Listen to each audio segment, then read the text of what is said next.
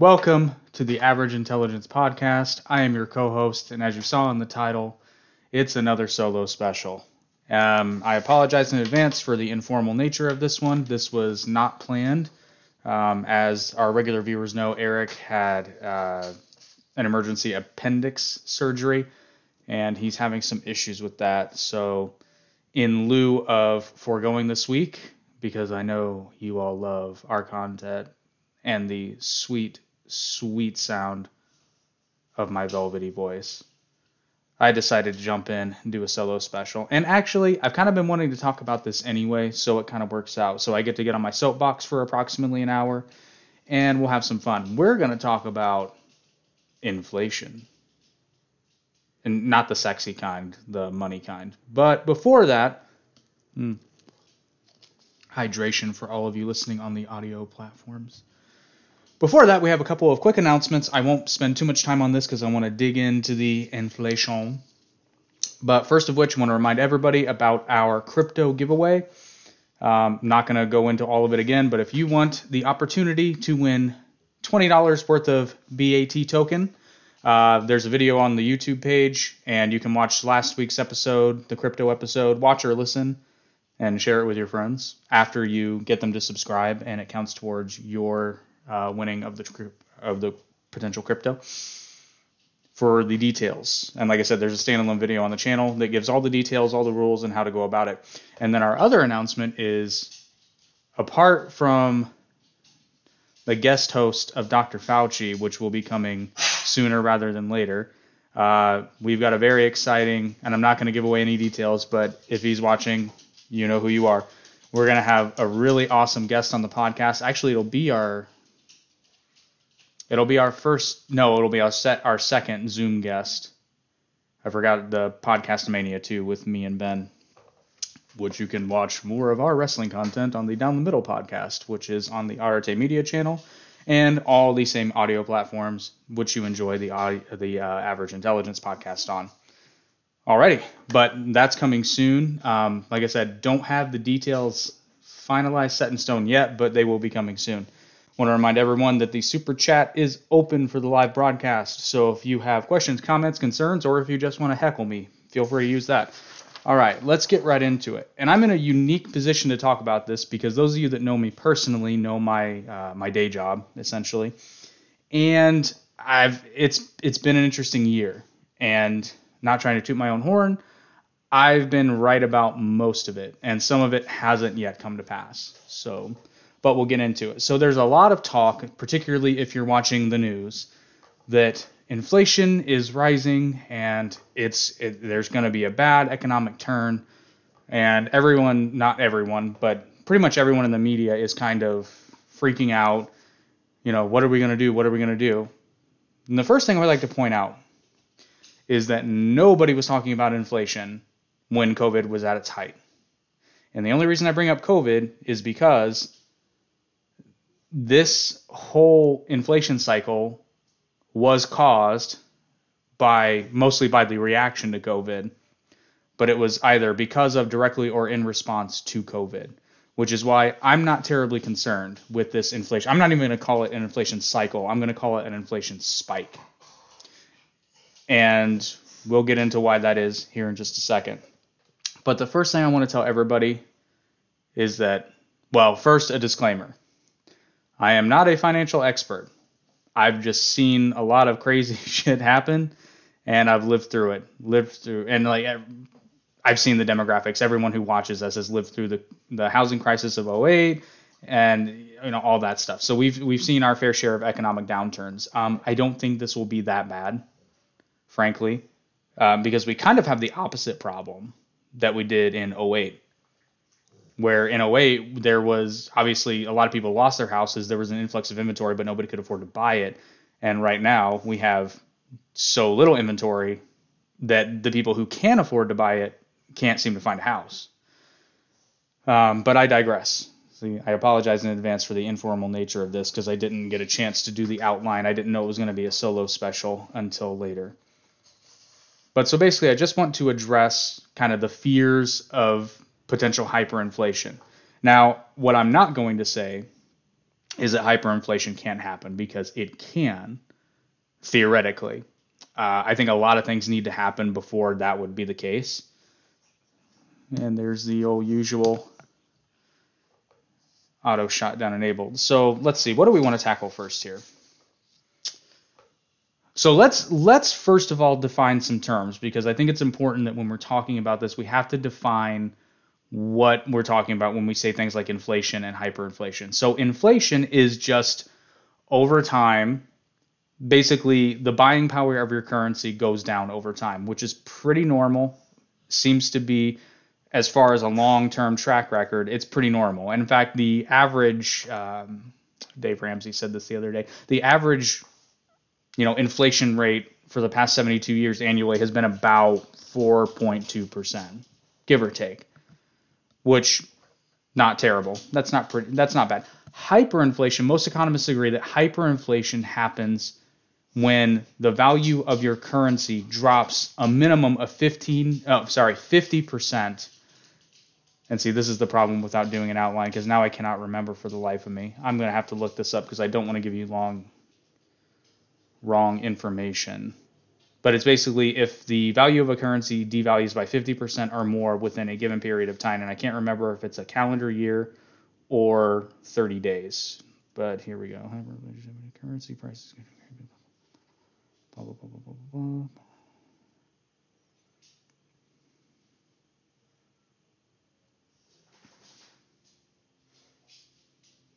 Okay, definition. So we'll just, I'll just read you the definition because that's how we do. In nineteen fifty-six, Philip Cagan wrote the mon- wrote the Monetary Dynamics of Hyperinflation. That's the book. Book often regarded as the first serious study of hyperinflation and its effects. Uh, In the book, Kagan defined hyperinflation. defined hyperinflationary episodes as starting in the month that the monthly inflation rate exceeds fifty percent. Okay, so fifty percent in a month's time. So now we know the difference between inflation and hyperinflation. Now let's talk about what's happening in the U S right now. For the most part, apart from the natural inflation that's going to happen, there's basically two things going on. The first being that this is a completely artificial economic situation. And what I mean by artificial is the market did not drive it directly. The market has reacted to something. But what happened was COVID happened, and virtually, well, not virtually, actually a lot of things remained open, but a lot of things got shut down, not just in the U S. Around the world, pretty much everything shut down, for the most part, in most developed countries, particularly in places like China and in places where the government just has more control. But in the U S too.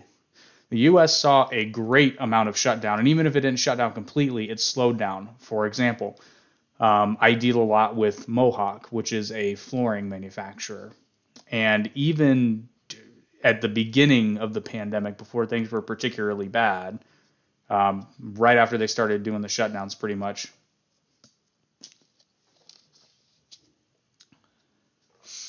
we were having delays in getting product. And those delays were coming from the fact that they'd run out of the product they'd already made, and they weren't making more or as much of a certain product. By about a year later, Mohawk had discontinued all of its full hardwood flooring line. And I never thought I would see that day come. Mohawk is synonymous with hardwood floor, at least they were. And they no longer make it. They no longer sell it. My my sales rep literally came in and said, pull all of your three-quarter inch hardwood floor samples because we do not sell it anymore. Not making it. And they're not making it because they cannot mill it. Because they, for whatever reason, whether it be a shutdown or the fact that what was happening a lot in factories too is even though they had shifts, they had fewer amount of people on shifts for social distancing. And then if one of those people had a positive COVID test, that entire shift was taken out of the factory for two weeks to quarantine and do all the procedural things. This varied a little bit by state, but I know Mohawk was affected. I spoke to uh, people fairly high up in the company who knew this was going on. So this was not, you know, and this was a fairly common thing, obviously, because they discontinued literally all of their hardwood floor.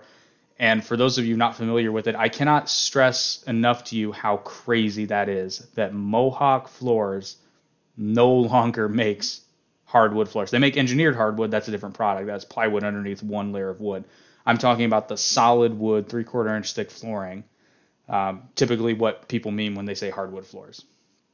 That is wild. So what I'm driving home here is that this economic episode that we're in is almost entirely artificial. It was created by the government shutting down the country. Now, in my pretty atypical for me, or pretty typical for me, but atypical for the podcast, I'm going to sling some shit both ways. Um, give credit where credit's due. When Trump, Trump never actually shut anything down. He basically left it up for the states, and they had guidelines, which I commend him for. Now, most states did shut down, at least in the beginning.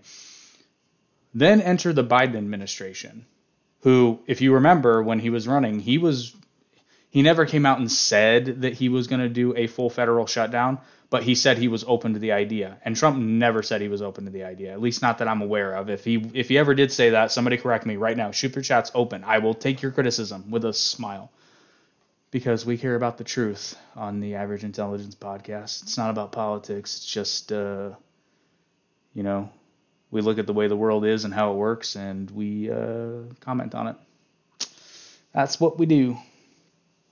But anyway, I digress. So this entire economic situation is a result of industry being shut down due to COVID nineteen. Now, let's play a little game here. Let, let's do a little thought experiment. And if you remember, people on the right were warning about this. And everyone was saying, well, they're, you're just, how can you say that? That's just greedy. How can you possibly think that the economy is more important than human life? It's not. It's not. And I said all during the pandemic, I believe I said it on the podcast a couple of times, if we were talking about an Ebola outbreak, totally different situation. Shut that thing down. Shut it down. But again, and I'll catch some heat for this, as a population, as a whole, COVID nineteen has been shown to be fairly benign. I understand there are groups that are at risk, but the point that I always make is that is true for pretty much every disease. There are age groups and health groups of people who, if they get the common cold, it can be deadly for them. We do not shut down the country for a rhinovirus. We do apparently shut down the country for a coronavirus. And I'm not trying to get too political here, but it kind of goes hand in hand considering this entire economic, not an economic collapse, but the, the inflation, actually you could probably more accurately refer to a stagflation episode. And stagflation is just an economic situation. Inflation is happening, but prices are going up, value of the currency, in this case the dollar, is going down. There is also still high unemployment and the slow, slow economic growth. So more probably more accurate, excuse me, more accurate to say that we're in a stagflation episode. But this was caused by the government and their reaction to COVID nineteen.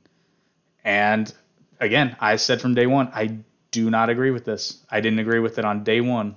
In fact, when when uh, Governor Holcomb here in Indiana actually made the statement that Indiana was going into a, uh, a lockdown, the first thing I did was check the list of exceptions, which I think I've told the story before, but I'm going to recount it anyway because we got to fill an hour because that's what you people pay for. Actually, you don't pay for anything because this podcast is free, although we appreciate financial support. There are many ways you can do it. The links are in the description. But basically, the first thing I did was check the list of exceptions, and as I thought it would be the case, there's about six pages of businesses that were exempt from the shutdown order, not least of which being liquor stores, because, you know, those are essential. And before all you alcoholics get mad at me, I understand, but I made the point that I was never really all that scared because the liquor stores were open. When they close liquor stores, that's when I'm concerned. When they won't let you buy booze because of a disease, That that's when that's when I get into a bunker with M R Es and ammunition.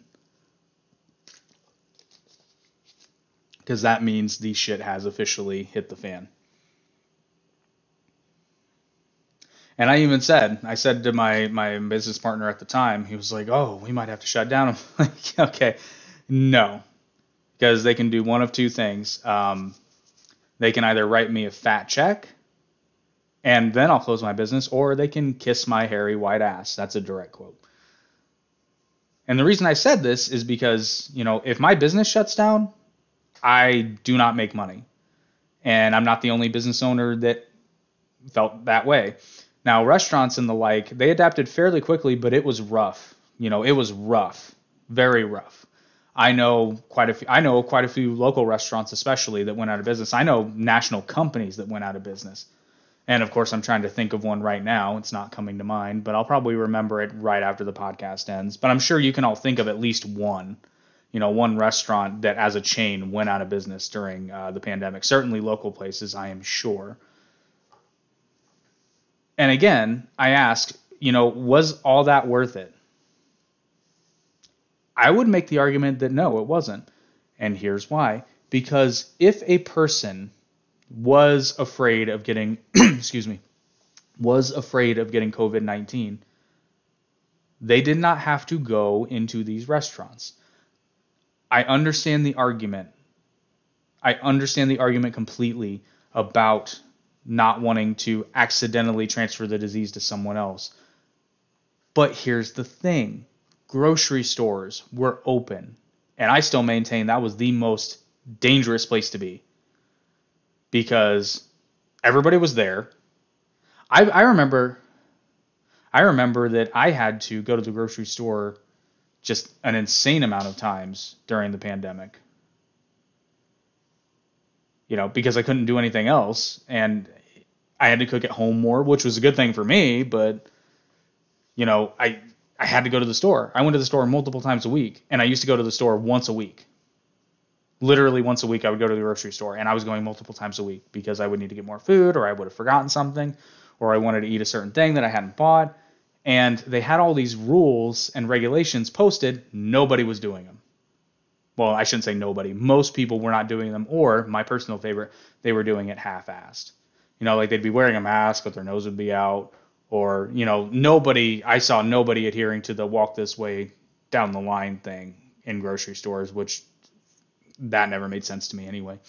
And I apologize in advance. I'm probably going to have to change my audio format here in a second because my headset's battery is low. But I digress. We will continue going until you can't hear me anymore, and then I will change it. Okay, so there's a num- there are a number of things people are afraid of for this economic collapse. Uh, not epic- economic collapse, this economic episode. They are afraid of an economic collapse because of a few things. One, a lot of people are pointing to the uh, price of, well, materials, but plywood specifically. Plywood and lumber. But again, you know, it's just like what happened with Mohawk. Plywood is not going up because of a naturally occurring phenomenon. It is going up because people were not making plywood for about a year, actually a year in some cases. Couple that with the fact that, I mean, wood building materials were already high in demand because there was actually a lot of home improvement going on and a lot of building going on because the United States as a whole already had, already had a housing shortage.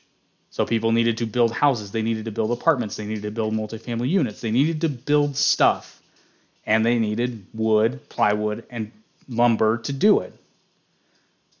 Well, when you're already in the middle of, I wouldn't call it a building boom, but in a high level of building, and all of a sudden you're not making any more raw materials, it doesn't take a rocket scientist to figure out that the price of those materials is probably going to go up. While we're talking about defining terms, it's amazing to me how people, and especially people in government, forget terms like supply and demand. These are very, very basic things. You know, you have a low supply of something and a high demand for something. What happens? The price goes up. Again, this is not rocket science. So in the case of lumber, all that needs to happen is either the demand needs to go down, which it's not going to, because people need places to live, and people want to buy houses, people want to live in places, So that's not going to happen. Or the supply needs to go up, which is what needs to happen. Now, the really, really sad part about this is that because of the increased price, price of lumber, and I can attest to this like nobody's business, because my business has seen price increases. Uh, I'll put it to you this way. Been in business appro- just shy of seven years. And prior to, actually prior to the Trump tariffs, but and I encompass that in with COVID because there was just a massive amount of price increases taking place since the Trump uh, tariffs on China up through to COVID. We'd seen more price increases in the past, I'd say, year and a half than our, I mean, leaps and bounds ahead of what we'd seen as a business. And I've been in the industry for fifteen years, and I, I, I'd say there have been more price increases in the last year than, or at least, nah, probably greater than, greater than or equal to being in the industry for approximately fifteen years, actually right at fifteen years. And, and there's more coming. That's the crazy thing, is there's more coming, because again, we still have this artificial shortage of plywood and lumber products.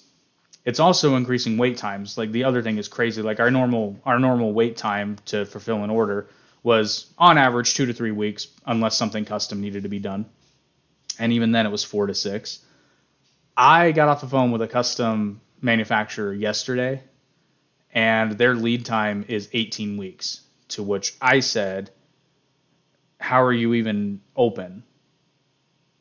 Like that, that's ridiculous. You're pulling numbers out of the air, because an eighteen week lead time tells me that you're not sure when you're going to get, why does it say no data? Oh, excellent connection. Okay, sorry. YouTube is weird sometimes. Okay, where was I? eighteen month lead time. Okay, if it's going to take you eighteen months to fulfill an order, how are you still in business? Like, what that tells me is that you're not even sure when you're going to get your material, so you're just throwing it as far out as you believe to be reasonable. And that's that's honestly how I took it. And I just had another phone call today. Uh, regular lead time for one company was four to six weeks for eh, not quite custom, but they made it, they made it to order. Four to six weeks normal lead time, which again, that's not outrageous in this industry. Uh, then they raised it to eight weeks. And I literally just this evening, I had a conversation with my representative from that company, and I was informed that there was an additional two week lead time put on top of it, to which I said, okay, but is it is it really ten weeks, or is this just the company saying, we don't know? And he kind of paused for a minute and he said, we don't know. Great. And they're, he point blank said, this is all because they cannot get regular amounts of plywood compared to what they were getting before. And so that long drawn out story is basically to illustrate what's really going to suck about this is the fact that, because this will even out once production meets demand, this will even out, except the immediate price of the material will go down, or maybe it will, maybe it won't. It might just stay where it is, and people will line their pockets, which is probably what's going to happen. But certainly the cost of finished goods, I don't anticipate these things going down. The cost of lumber, like raw lumber, might go down, but as far as uh, like things that are made with this lumber, like cabinetry and flooring, for example, I don't foresee those going down. If they do, I would be legitimately surprised. I've only seen one company do a price reduction once in my entire career. And I think, honestly, they felt guilty because I'm pretty sure they just mispriced their line beforehand. And they thought they were going to get called on it, so they did a price reduction.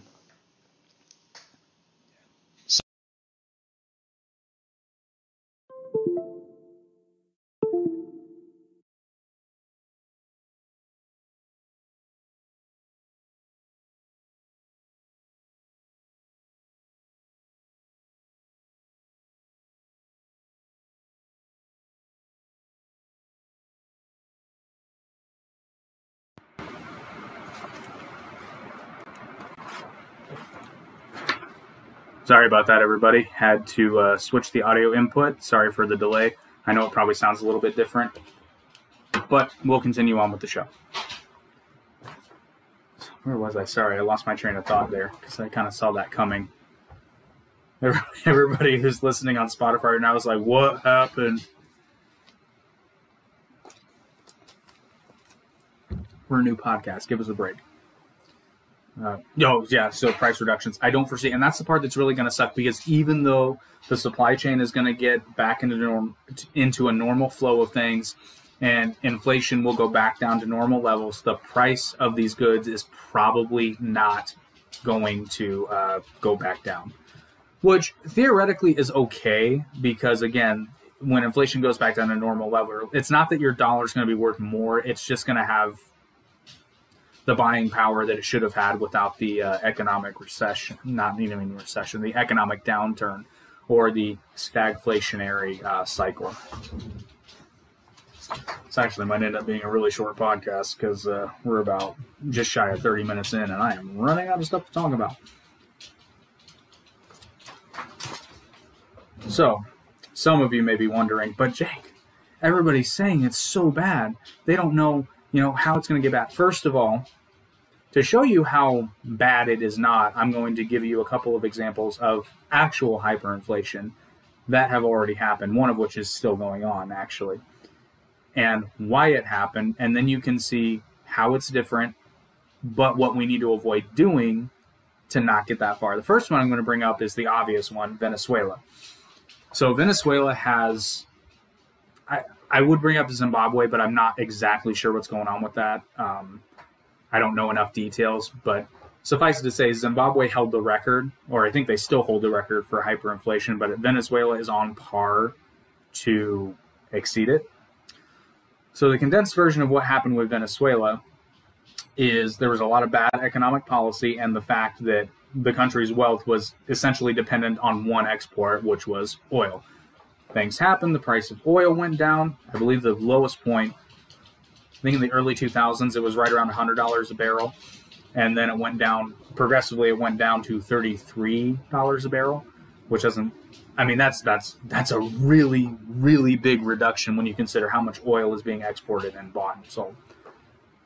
The problem is Venezuela, Venezuela's government had not held on to any money in the case of an economic downturn.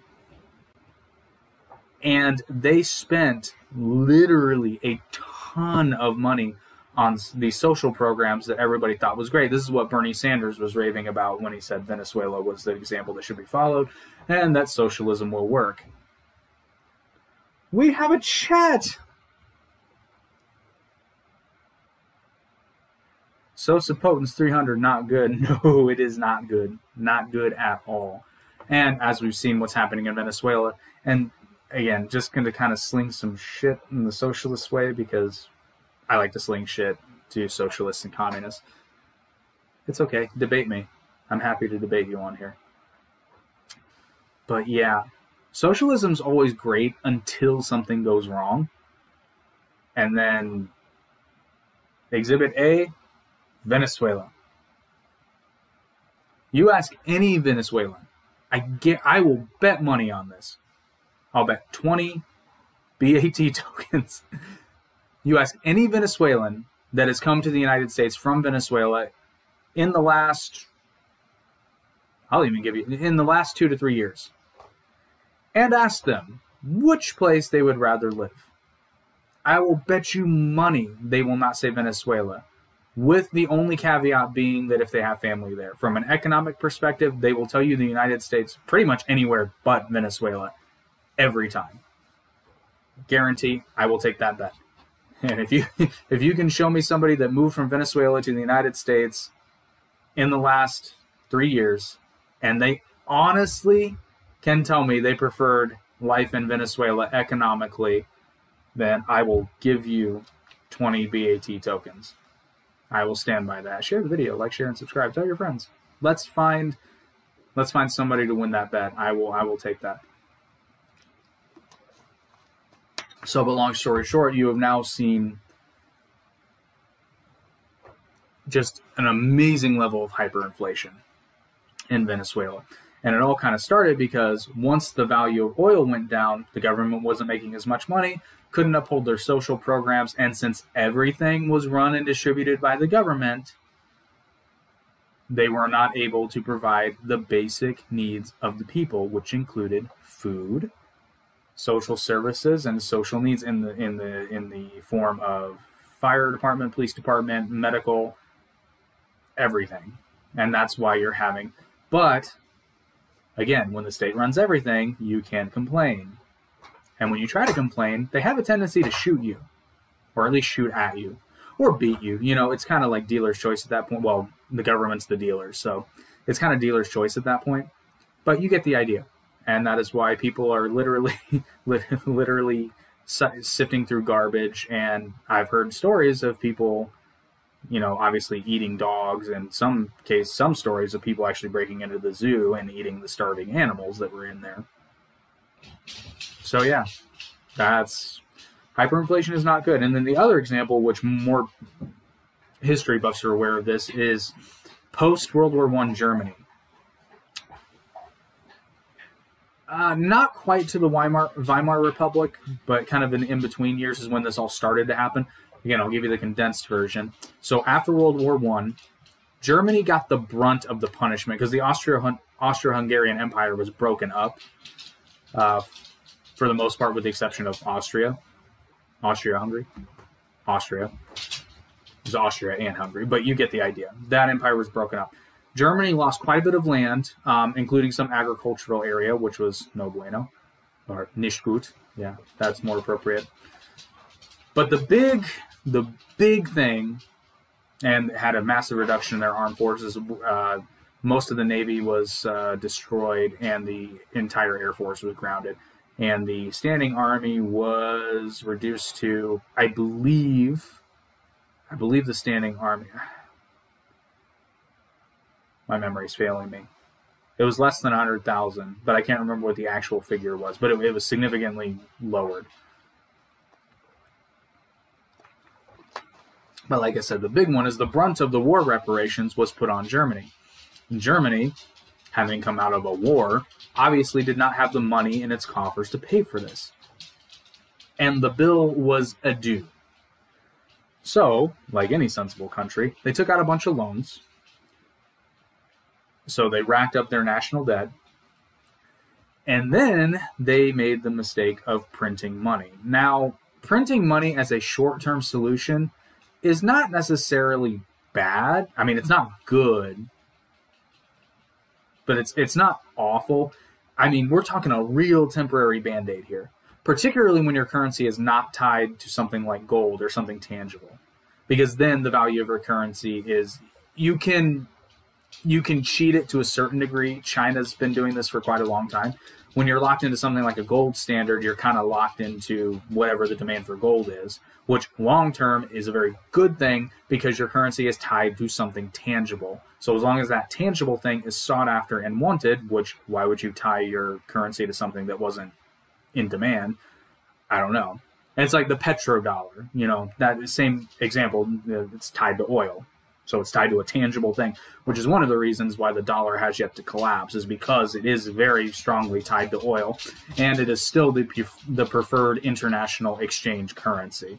Most places will accept U S dollars for trade currency. Now, if that changes, the dollar situation is no bueno and nicht gut. It's, it's not good. Not good. Not good at all. So anyway, we're in Germany, and they are printing money like crazy to pay these debts. Now, what this does is it immensely, insanely devalues their currency in a very, very, very short amount of time. It got so bad to the point where workers in a factory were paid twice daily. Yes, you heard me right, twice daily, because their wages, their wage rate in the morning was not the same in the afternoon. And there are real photographs of people bringing home their pay, their their money in wheelbarrows, because they were being given so many bills because the inflation was so high. Yes, they were being paid a lot, but the cost of living just was skyrocket. And there was one uh, nurse in Venezuela that was quoted as saying, "We're millionaires, but we can't afford to eat."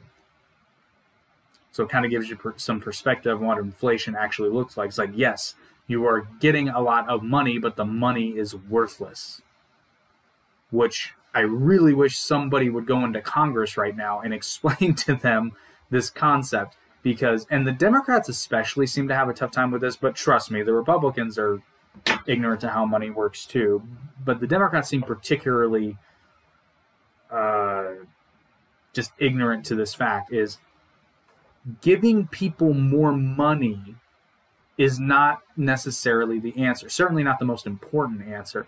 What is important is people having enough of a currency that actually is worth something. And this is what they don't seem to understand, is yes, I understand the concept of a minimum wage, and I'm not disputing that, and I understand that wages need to keep up with inflation.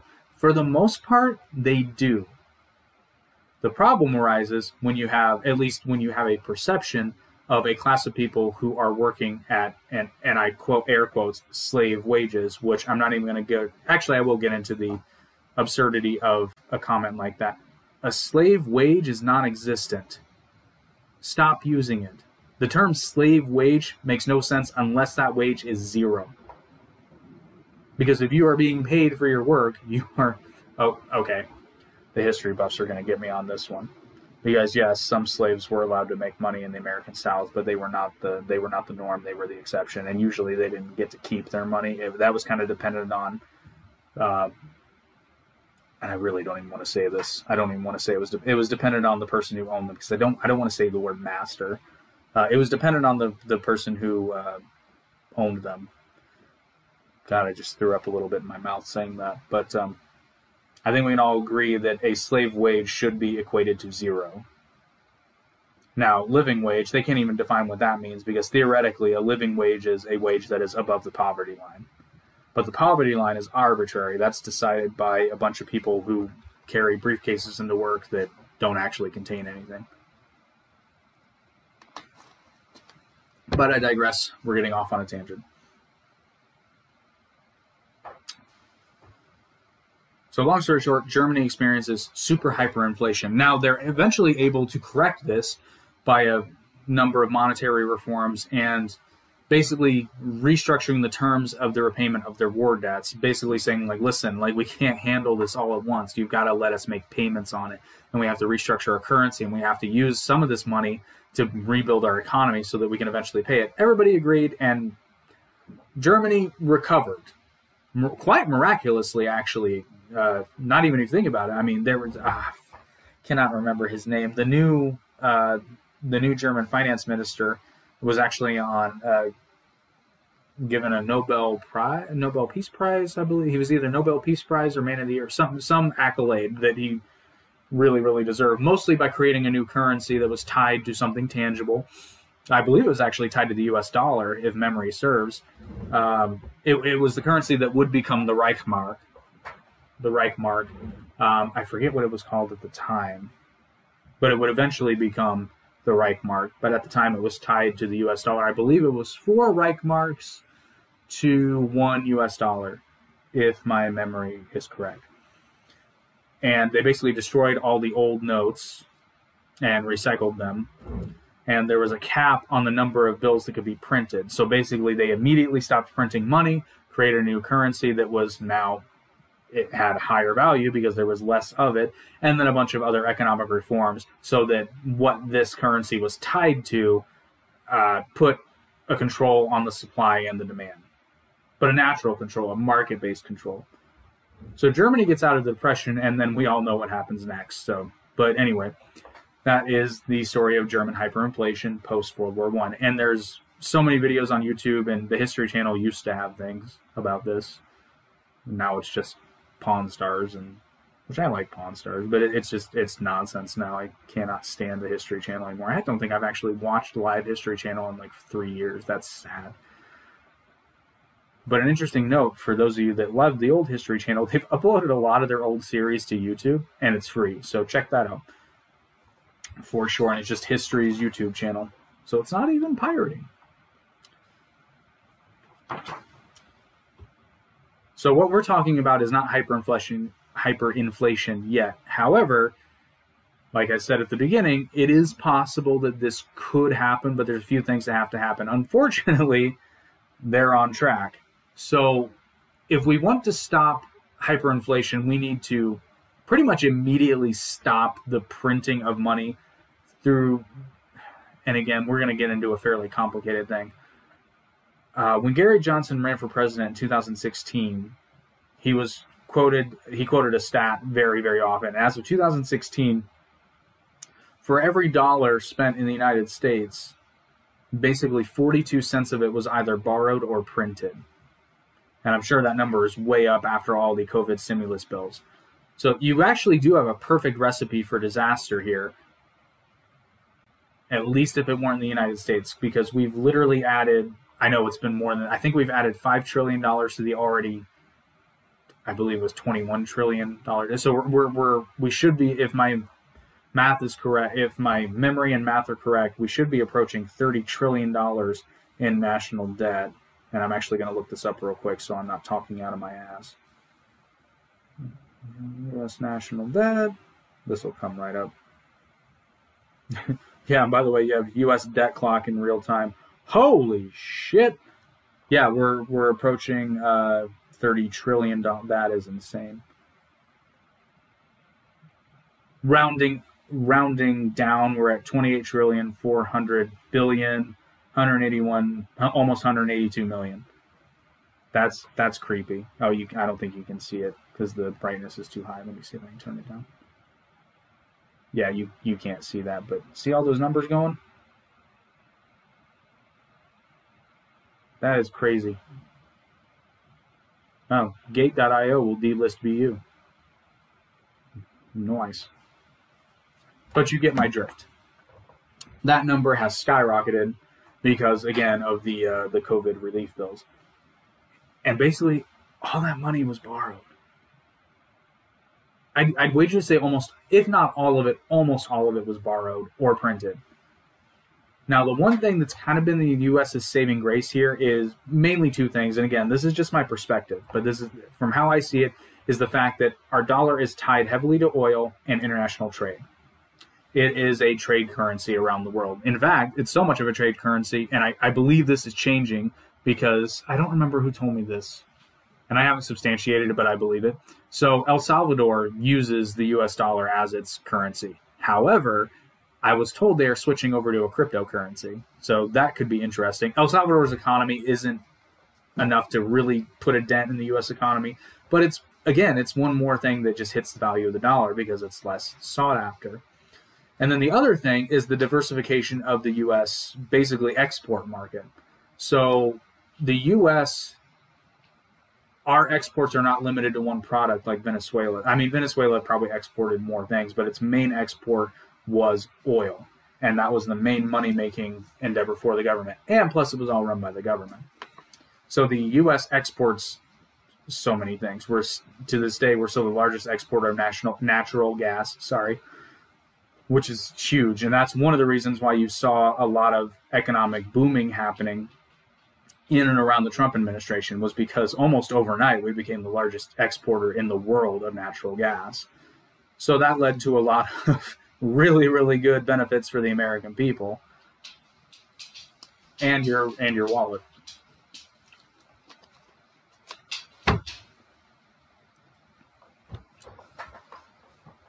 And then the other, so those are the main two things that are kind of keeping the U S still up, despite of our insane monetary policy. And again, I'm not just slinging shit at the Democrats here, because plenty of Republicans have spent money just on different things. They just can't agree on what they want to spend their money on. They just like to spend your money.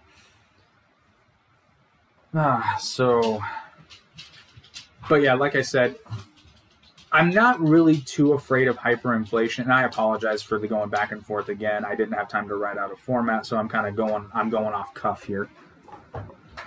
So don't worry, I know it's not our best episode.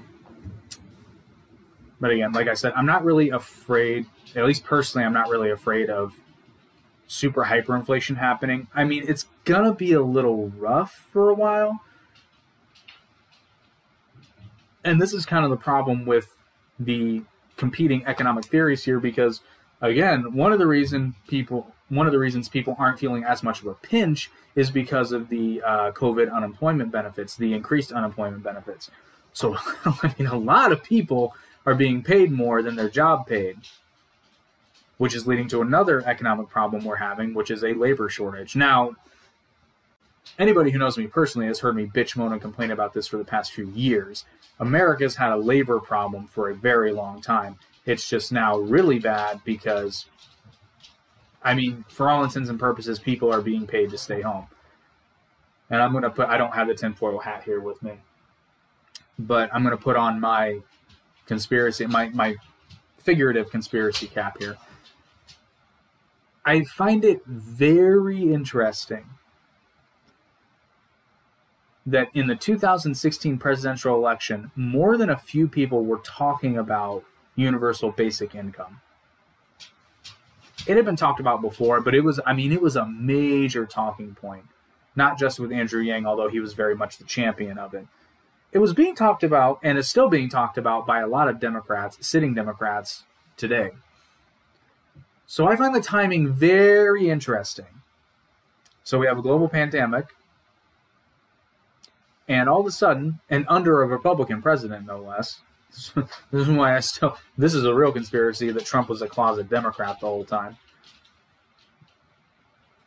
I just find the timing curious that we essentially have kind of the beta, the beta test version of a universal basic income. And another thing that I've said before, and I will say it again, you know, that money was supposed to help people that were struggling. I saw a lot of T Vs being bought. I saw a lot of decks going up.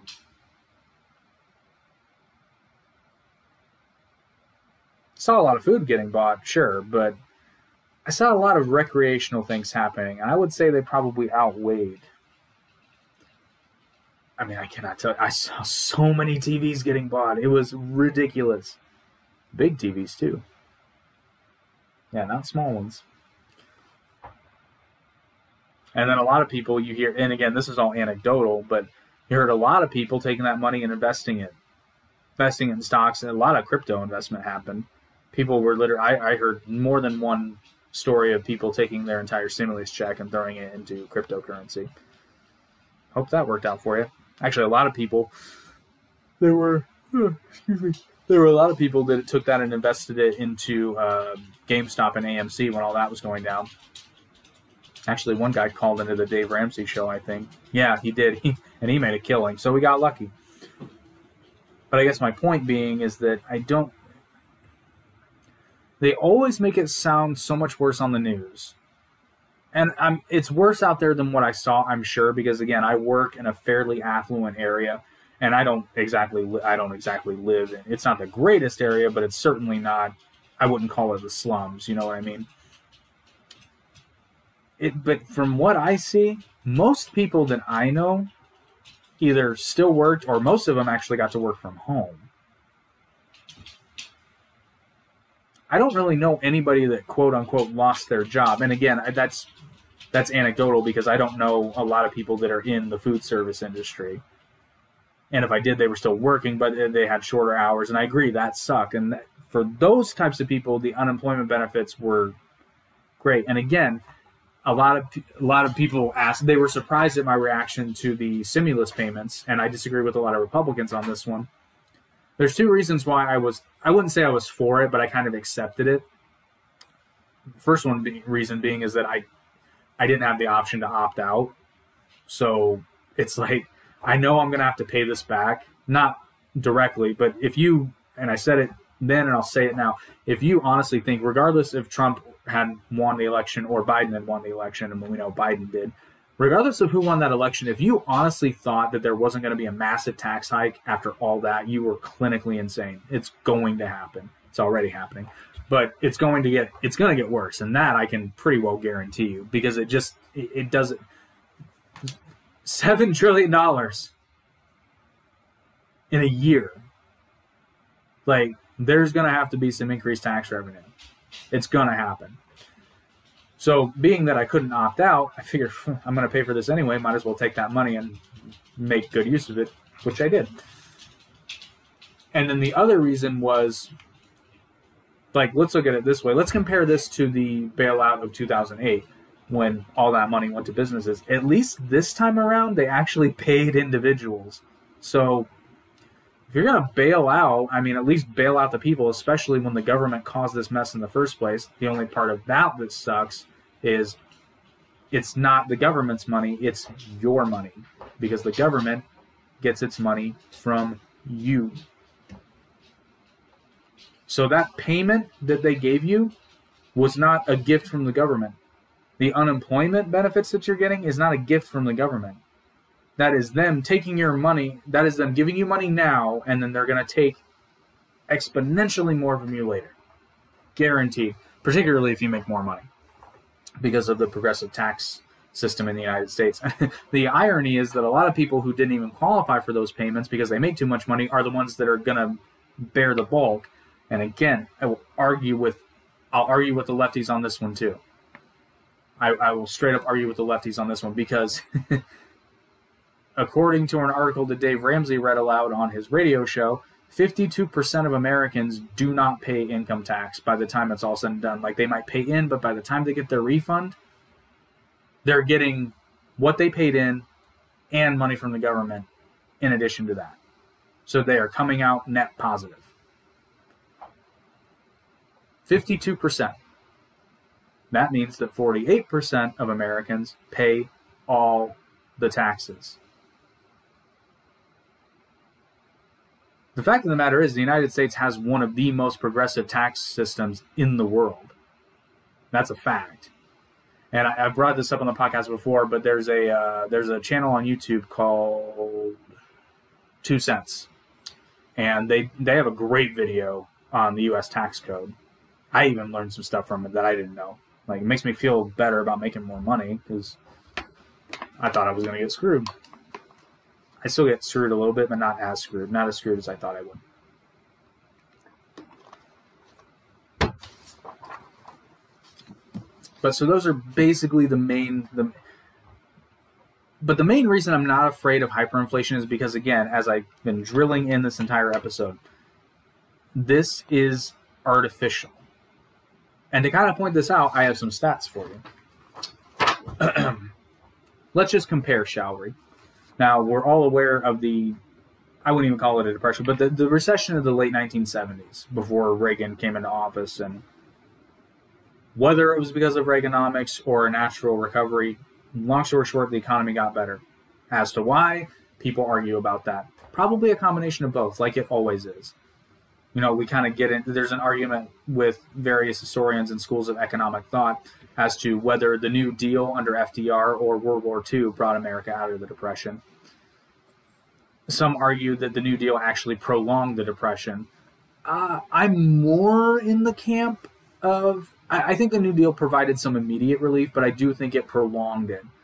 But by prolonging it, it probably made it less severe in the long run. So again, that's an example of probably both sides being a little bit right and a little bit wrong. It was somewhere in the middle. What I honestly think happened, I think the in the case of the Great Depression, it's my personal belief and opinion that the economic recovery would have been faster without the New Deal, but it would have been more painful. So take that what you will. I believe that's basically what happened in the seventies. It was a longer recovery, but it was less painful. But just to give you kind of a stat, the average mortgage interest rate in nineteen eighty-one was seventeen percent. The average mortgage rate today for a thirty-year fixed rate, two point eight percent. The Federal Reserve is literally giving out loans to banks for, for, for cash to have on hand at zero percent interest. And Biden, at one point or another, actually is calling for negative interest rates. I'll say that again. Negative interest rates, which means the Federal Reserve would pay banks to take money. I'm going to let that sink in. The Federal Reserve would pay banks to take money. And here is why that is stupid. Actually, really stupid if you think of it, because which of the two parties hates millionaires the most? Right, the Democrats, we all know that. So what do you think is going to happen when you pay millionaires to take money? Because they believe that all these bankers and all these millionaires are just hoarding the money and they're not investing in anything. so that's true for some of them. So your bright idea to help spur the economy is to give millionaires money for taking money. Okay. And what's more is they're going to pay for this money by printing more money through the Treasury to give to the Federal Reserve to exchange for securities from these banks. Yeah, let's hope that doesn't happen, because that would be a terrible, that would be just an awful idea. Oh, and then for some perspective on the inflation of that, the other set I have is that that same mortgage rate three years prior in nineteen seventy-eight was ten percent. So in three years, the mortgage rate went up seven percent. And our mortgage rates have been steadily going down. Like I, cause I remember I, bu I, bought, I bought a property last year, at the end of last year, and my interest rate was three point one two five percent, which is crazy. Because the house I bought before, granted it was a more expensive house, but still, I think I think that rate was four point six. I believe. I'm going off of memory. But I digress. Interest rates are going down. Now the Fed keeps bouncing around the idea of maybe raising those interest rates more, but they're afraid to. And again, this happened after the oh eight downturn as well. Quantitative easing is the term that they used. Also, fun fact, uh, depending on the wood species and the type of plywood, for a four by eight sheet, on average from a place like Lowe's, you're looking at between sixty to ninety dollars a sheet, which is, that's high. That is quite high. So we're wrapping it up now. You've listened to my rambling long enough. We'll keep this a little bit shorter because I'm just afraid I'm going to ramble. But, and again, disclaimer, this is just my opinion. What do you, what do I think you should do right now with the economic situation we're in? Well, the first thing I would tell you is kind of hold off on buying a house right now, because you will be paying too much for that house. It's almost guaranteed if you get it at all. I would highly recommend sitting on your current living situation for as long as you can until, again, this supply problem corrects itself and we get some more housing inventory, because that's the main issue with the house prices, is the lack of inventory. I'm going to tell you guys right now, the house that I sold to get the down payment for the one I'm living in now, I cannot believe how much I got for that house. Like, it was a shit show. It was eighty percent renovated, A C, no A C unit. It had died. There was a window unit that I actually ended up, I, I ended up leaving it there because I didn't want to mess with it. But the original purchase agreement said it wasn't going to be included in the house. Um... It was dilapidated on the outside for the most part. The entire the fence was basically falling over, and I, I got a stupid amount of money for that house. I mean, it was it was stupid. I asked my realtor, "Am I crazy?" He's like, "Well, in this market, you're not." So yeah, I just I I, I cannot believe it, and I would wager to say, I'm not going to tell you how much I paid for it, but I'd wager to say that the value of the house I'm currently in, just by virtue of it sitting here, has probably gone up. I mean, I'd wager to say it's gone up by at least ten thousand, if not more, just because it's here. But anyway, I digress. My advice to you would be sit tight where you're living right now. Do everything you can to keep your job. If you don't have a job right now, get one. It's never been easier. Literally. I've seen more help wanted signs around now than I have in my entire life. Other piece of advice I would give for you is to, uh, if you have any debt, do everything you can to get out of it, because if the if there is an economic downturn, your debt is going to be the number one thing crippling you. Guaranteed. And in order to do that, highly recommend Dave Ramsey's book, The Total Money Makeover. It will change your life. I highly recommend this. I follow the plan. Actually, for a long time, I didn't follow the plan exactly.